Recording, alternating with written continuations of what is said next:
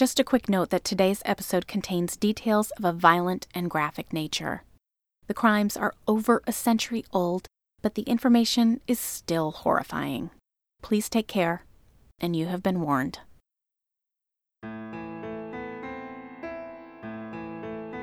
During my first year of graduate school, I spent hours upon hours each day shuffling from the classrooms to the library, checking out huge stacks of books in preparation for one of the four or five research papers required for my courses. You'd think that after being surrounded by books and reading, reading, reading all day, that I'd need a change of pace to blow off some steam. And you'd be right. So I did my fair share of attending football games, binging on reality TV, and frequenting the campus pub. But if I am really being honest, my favorite place to go wasn't to a bar or to a club. It was to the bookstore. You remember bookstores, don't you?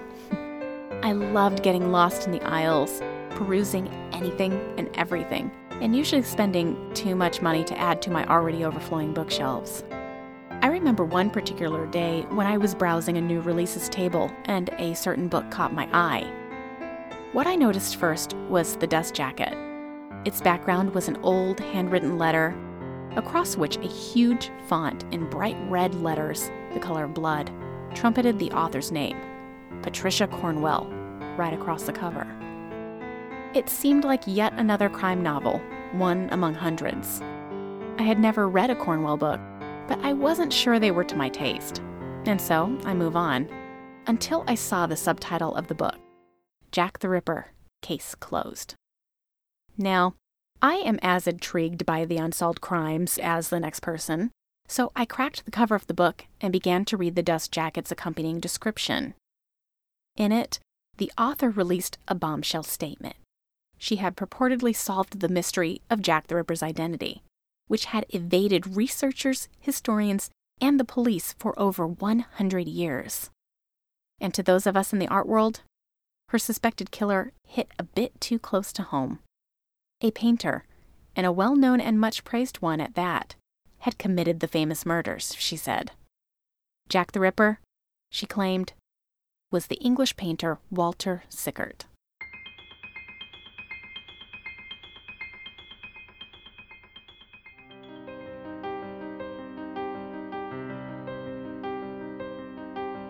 Some people think that visual art is dry, boring, lifeless. They might remember childhood field trips to museums stuffed with cranky old women, deathly silent galleries, and dusty golden frames hanging on the wall. But sometimes, the stories behind those paintings, sculptures, drawings, and photographs are weirder, crazier, or even more fun than you can imagine. Art history is full of murder, intrigue, feisty women, rebellious men, crime, insanity, and so much more. And today, in this second half of our special two part Halloween episode, we are going to delve into a theory that identifies Jack the Ripper as the English painter Walter Sickert. Exploring the unexpected, the slightly odd, and the strangely wonderful in art history, this is the Art Curious Podcast. I'm Jennifer Dasal. If you're just tuning in to the Art Curious podcast for the first time, please stop and listen to part one of this Halloween segment first and get the backstory on Jack the Ripper's crimes, as well as a brief biography of Walter Sickert. The rest of this episode will make a lot more sense this way. Portrait of the Killer, Jack the Ripper, Case Closed, details the backstory behind Sickert's life and the Ripper crimes in hundreds of pages. Cornwell's theory hinges on a variety of potential evidence and concepts, many taken from modern day psychological studies on serial killers, as well as modern forensic practices. Let's address the first part about how Walter Sickert's psychological profile fits into our contemporary concept of a psychopath. First of all, Cornwell writes that an examination of Sickert's works, paintings as well as drawings and etchings, show signs of a deeply misogynistic mindset with a bent towards violence. And so determined is she to prove this fact that Cornwell herself has become one of the biggest collectors of Walter Sickert paintings in the world, scooping up close to 40 of his paintings, as reported last in 2013. In particular, she has identified a few works as being eerily similar to the surviving crime scene photos of several of the Ripper's victims. Some of Sickert's fleshy nudes are dappled with shadow and light, just as many Impressionist and Post Impressionist painters were. Cornwell, however, she takes a different tack and says that Sickert's works are not experimentations in light and dark, but that the shadows appeared to have been slashed by paint and brushstrokes. The immediate comparison is to the facial mutilation, for example, of Catherine Eddowes or of Mary Kelly, both known today through photographs taken of their corpses. And facial mutilation in a victim can mean a number of things, but it frequently points to an intense hatred of the person being attacked. Here it seems that Sickert was taking his anger and hatred out on someone, maybe Eddowes or Kelly or both, but doing it on canvas. Even more intriguing is Sickert's Camden Town Murder series. This is a series of paintings completed by Sickert around 1908 that supposedly deal with, surprise, surprise, the Camden Town murder committed on September 11, 1907. That night, a part time prostitute named Emily Dimmock was murdered in her home, killed by a deep slit to the throat. Like the Ripper murders nearly two decades prior, the Camden Town murder caused a sensation in the press. Sickert, of course, was aware of the crime and with the furor surrounding it, not only from the press, but because the art world was obsessed with the crime too, because the man arrested for the crime was an art dealer named Robert Wood. Fascinated, Sickert completed multiple paintings connected to the idea. Some reports count only four canvases as the true Camden Town murder images, while other historians claim upwards of 20. In one of the most famous, subtitled, What Shall We Do for the Rent? or What Shall We Do to Pay the Rent? Sickert has painted a fleshy nude woman lying on an unmade bed, her beheaded head turned away from the viewer. Next to her sits a man with clasped hands and hunched shoulders, his head hanging low down. We can see neither of their faces, and there is no way to tell whether the woman is alive or dead. But Patricia Cornwell states that there are uncanny similarities between this canvas and the photographs of the corpse of Catherine Eddowes, who was pictured prone on her back with her mutilated face turned away and slightly to the right of the camera. In the Camden Town murder, the woman's turned face, it can be argued, is turned away in such a convenient manner as to hide the fact that there was something horribly and unnaturally wrong with it. To be fair, Sickert was known to have been smart in his abilities to use sensationalism to his best advantage. So perhaps he completed the Camden Town series in order to shock people into paying closer attention to his work. Indeed, he even produced a dark, brushy, and rather indistinct painting titled, aptly enough, Jack the Ripper's Bedroom. It could be seen as a somewhat grabby attempt at infamy. But to Cornwell, these paintings are little hints that point to Sickert's culpability. To her, the similarities between the victim photographs and to Sickert's works are so strong that she wonders if anyone but the murderer himself could have depicted such scenes. And, of course, Sickert was based in London, so while Patricia Cornwell could not pinpoint Sickert's exact location during the night of each crime, she notes that there was no reason to assume that he wasn't in London, and therefore available and able to kill. And then there are the more personal details that convince Cornwell of Sickert's hatred of women. Sickert was childless, she says, and was impotent, probably due to a botched surgery performed to correct what Cornwell identifies as a quote, fistula of the penis.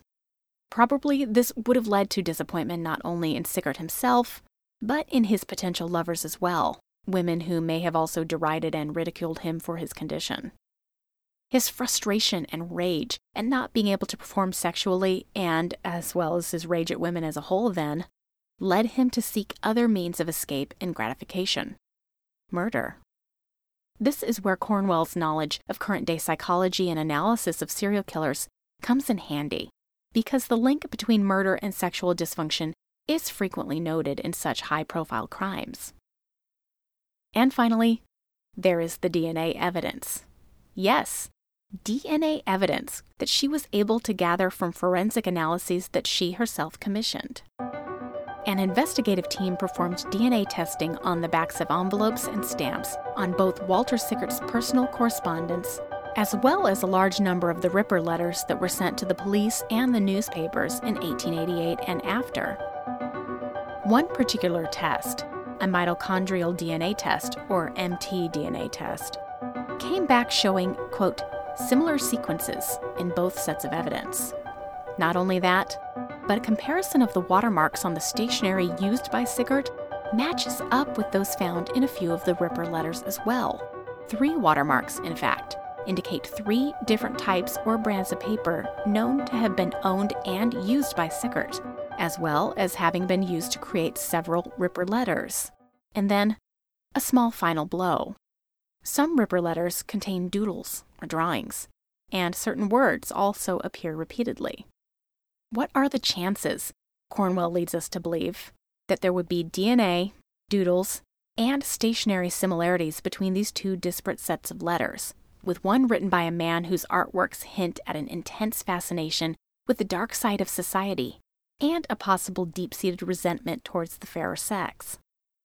Cornwell was convinced, and as she says to interviewers, quote, This is so serious to me that I am staking my reputation on this.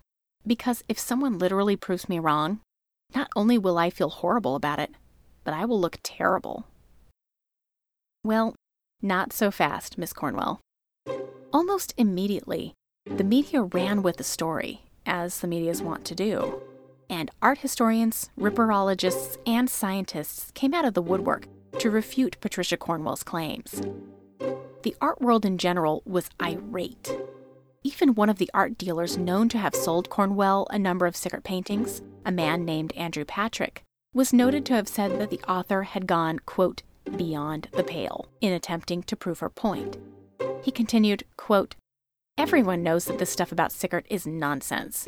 He loved these dramatic titles and to play with the idea of menace. Even more unforgivable was Cornwell's insistence upon destroying one of Sickert's paintings in order to seek further evidence for her claims, ripping apart a canvas like Jack ripped open his victims. Curator Richard Shone, who produced a well received exhibition of Sickert's work at the Royal Academy in London, 1992, was interviewed by UK newspaper The Guardian as saying, quote, I can't believe she has done this. It's such a red herring. It all sounds monstrously stupid to me. Is she so obsessed that she doesn't mind the destruction of a painting by such a very fine artist to add credence to this silly theory? If even Sickert were Jack the Ripper, it wouldn't justify this. Once the abject furor died down, several authors produced thoughtful pieces that detailed how Cornwell's claims may not really stack up against the Ripper evidence. One of my favorites was written by author Stephen P. Ryder and posted on the Jack the Ripper casebook website. In it, Ryder notes that he doesn't necessarily attempt to refute Patricia Cornwell's claims, but to present a guide to the factual evidence of the case for those who have read Cornwell's book so that readers can come to their own conclusions. Stephen Ryder looks at the main concepts provided in Portrait of a Killer and pairs them up one by one with the facts of the case to the best of his knowledge. First, there's the artistic interpretation aspect, or the noted similarities between Sickert's paintings and the known photographs of Ripper victims, particularly Mary Kelly and Catherine Eddowes. Sickert was fascinated with true crime, murder, and mystery. Heck, the Camden Town paintings alone attest to this. Those themes just came with the territory for the subject matter that he chose to portray. As Richard Shone noted, quote, Sickert was interested in the music hall, the theatrical, and low life, and he played around with these themes like Degas, his mentor. With Degas, we might usually think of ethereal ballerinas and wispy tutus, but Degas also tackled heavier subject matter in his works, including possibly domestic violence and rape. And in the world of theater and dance in the 19th century, those things were, sadly, often associated. Prostitution, too, was frequently connected to theaters and actresses. And there is still that connotation today that when someone, a woman of course, mentions that she's a professional dancer, some people, men usually, turn it into a sexual thing. Regardless, a chunk of works created by the Impressionists and Post Impressionists, even going as far back as Manet, one of the so called fathers of modernism, they highlight a darker side of life, spurred on by many of the same problems endemic in London and elsewhere overcrowding, urbanization, industrialization, disconnection, disease. Artists portrayed violence, alcoholism, death. The list goes on. Sickert was not alone in this fascination. And let's not forget one of the biggest points about art interpretation and art appreciation, really. It is hugely subjective. What I like, you might not like. And what I see in a drawing, you might not see. And our stubborn human natures will also assure that we will continue to see whatever it is that we want to see. So, with that in mind, many out there choose to interpret Sickert's paintings as clues to his secret identity.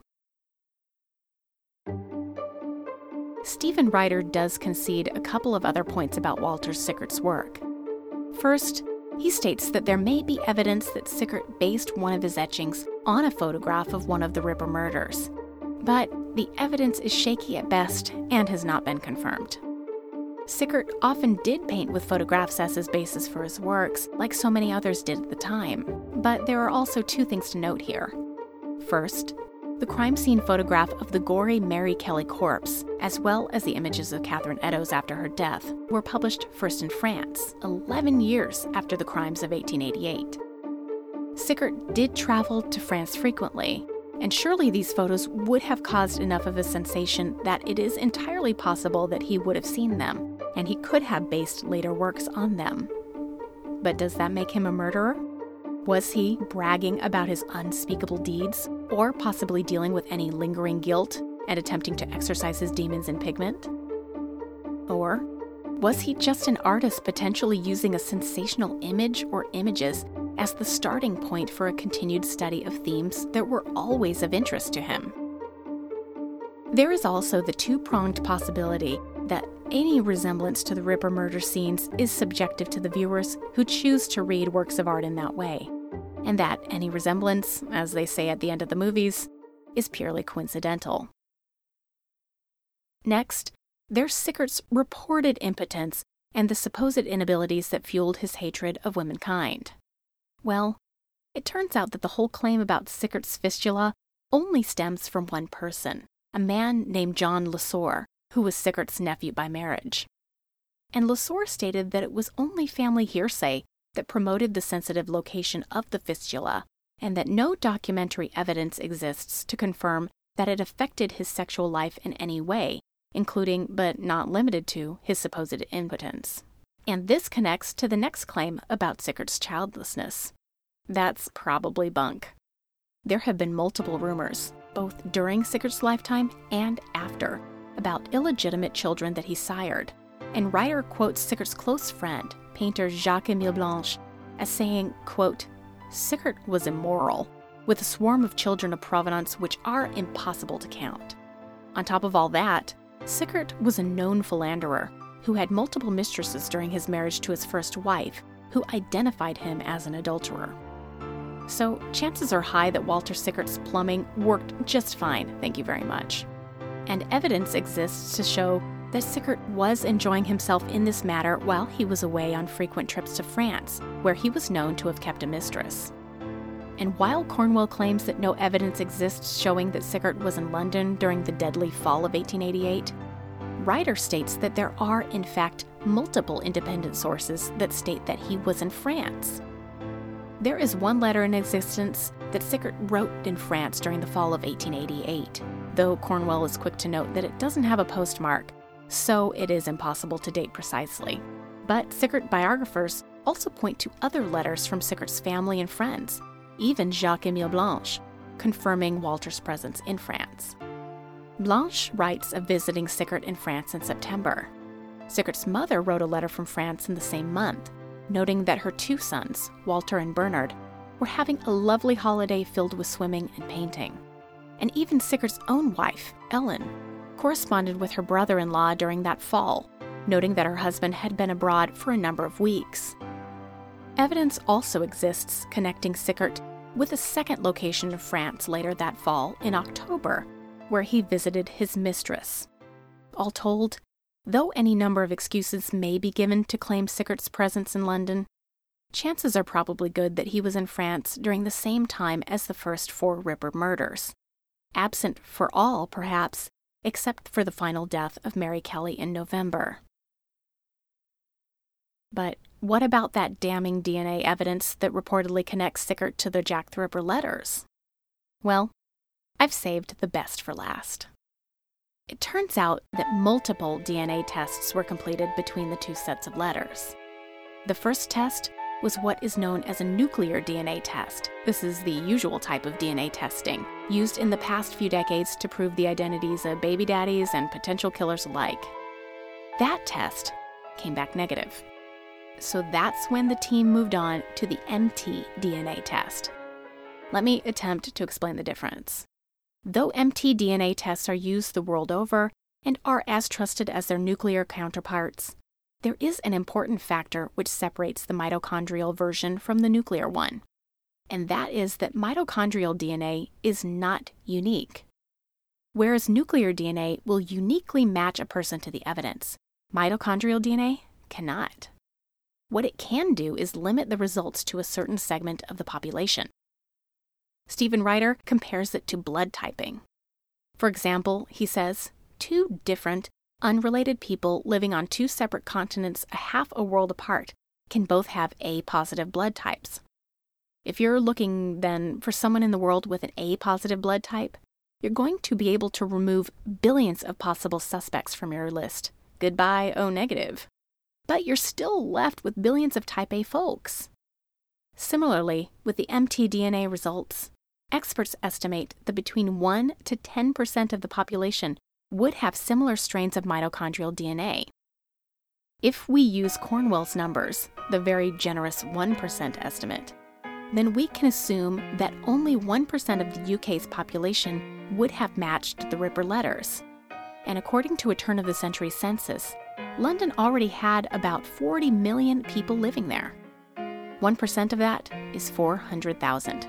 400,000! Having Walter Sickert in that list certainly doesn't mean that he isn't Jack the Ripper, but it doesn't necessarily mean he is either. And what remains are hundreds of thousands of people who still might also fit the bill. And then there's the issue with even performing the DNA testing in the first place. The surviving Jack the Ripper letters, as well as Sickert's own correspondence, they aren't a few days old. They are over 100 years old and have been handled by dozens, if not hundreds, of people over the years archivists, policemen, investigators, journalists, family members, and so forth. As Ryder notes, the problem with DNA transferal from any number of individuals, who most certainly weren't wearing the requisite white gloves, it's a very serious consideration. And, interestingly enough, Patricia Cornwell doesn't mention this little fact anywhere in her book. There's also the question of whether or not Sickert, let alone the Ripper, actually licked the stamps in the backs of the envelopes containing his letters. Ryder says that this point may seem silly, but the Victorians were pretty scared of germs and bacteria in general, so it was common habit to use a moistened sponge to wet and seal correspondence. And Sickert and or the Ripper might not have actually mailed their own letters or even stamped them but could have handed them off to a maid, an assistant, a friend, even a family member to post them. Again, the chance of DNA contamination of these letters is fairly high. Which brings us to the letters themselves. According to historians and ripperologists, there is an estimated 600 surviving letters claimed to be sent from Jack the Ripper, or from those claiming leads or information about the crimes.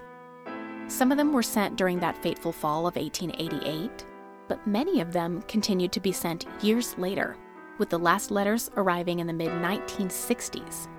The vast majority of these letters are considered to be hoaxes. They were sent from all over the world. Though the majority were mailed in London, some came from the United States, from France, Australia, and even as far afield as South Africa and beyond. And of course, the grammar, spelling, penmanship, and so on are vastly different too, with contradictory suggestions and so called proof found between them. In the UK alone, Ryder points out that mailing in fake Ripper letters became something of a quote, sick national pastime in the years that followed the Ripper murders. Of course, even some morally unsound journalists are suspected of getting in on the action in order to sell more papers. Two people were eventually arrested for forging Ripper letters. Interestingly enough, they were both women. The only letter that most people consider to be a possibly authentic Ripper letter is the one mentioned earlier in last episode the so called From Hell letter, accompanied by the segment of a human kidney, which was assumed to have come from Catherine Eddowes. But even that has never been able to be completely confirmed, and that too could be a hoax or a prank. All of this is to say that between the hundreds of letters that exist as possible proof of Jack the Ripper himself, it shouldn't be surprising that similarities in phrases, watermarks, or even stationery would pop up, and none of them can be conclusively stated as coming from Jack the Ripper. So, who was Jack the Ripper then? Well, I am certainly not qualified to say, but I have to note that Stephen Ryder's factual comparison gives me great pause when it comes to identifying Walter Sickert as the killer. So much of the purported evidence is suspect, subjective, and coincidental. Yes, when it comes to solving crimes, it can be true that even the little things can add up, and that perhaps coincidences aren't coincidences at all. But if we stick with the dictum that people are presumed innocent until proven guilty, I think I could say that I couldn't convince Sickert if I was on a jury. He just happened to be a public figure whose works can easily be misread after the fact and in light of 21st century tales of crime and passion. In fact, the best summary of the Sickert slash Jack the Ripper phenomenon is a pointed and snarky one written in a blog entry for the Guardian newspaper's art and design section. In his 2013 post, journalist Jonathan Jones sympathized with poor Sickert, as he called him, whose name had been dragged through the mud by Cornwell and the like with their out of hand theories. Jones writes, quote, Who knows? Perhaps he was Dracula, that other renowned Victorian monster. After all, Dracula enters modern culture in a novel published in Sickert's London when this harsh demonic painter was at work. I have researched this using the latest technology. And when you look closely at Sickert's painting of Minnie Cunningham, she has two small puncture marks on her throat. As for the name Minnie, it is clearly a reference to Mina Harker in Stoker's Dracula, which is therefore a veiled portrait of Sickert and his dark side. The red dress Sickert's Minnie Cunningham wears is confession of the blood he needs to stay alive. Case closed. Walter Sickert was Dracula. Or perhaps he was just a powerful painter whose art addresses the same themes of sex and city life that have turned the crimes of a nameless murder into a modern myth.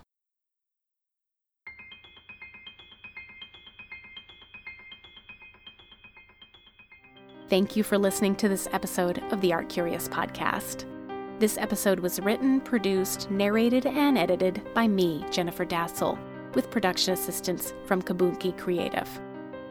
For images that relate to today's story, as well as to further information about this episode and our previous episodes, please visit our website at artcuriouspodcast.com. Due to the nature of the story, I have chosen not to post the existing crime scene photos of the Jack the Ripper victims on that website, nor will I be posting anything like them on our social media accounts. You are welcome to Google them as you so choose, as they are readily available online. Instead, though, please do check the site for images of Walter Sickert and his work, including the specific paintings mentioned in today's episode, like those from the Camden Town Murder series. If you like the show, please let us know. We are reachable in many different ways. You can contact us through our website, or you can email us at artcuriouspodcast at gmail.com, or find us easily and preferably on Twitter and Instagram at ArtCuriousPod, where we are posting great images and tidbits on a daily basis. If you have an episode idea or a request, please feel free to let us know that too. And of course, I'd love to know your thoughts about this as well as our other episodes. Please tell me do you think Walter Sickert has been unfairly pigeonholed by Cornwell and others? Or do you really think he is Jack the Ripper? And most of all, please subscribe and please rate us on iTunes and recommend us to your families and friends. If you write a review for us on iTunes, it will help us tremendously to find an even more committed following. That way, I can continue to keep you up to date on these stories. Please check back in a couple of weeks for a new episode as we continue to bring you the unexpected, the slightly odd, and the strangely wonderful in art history.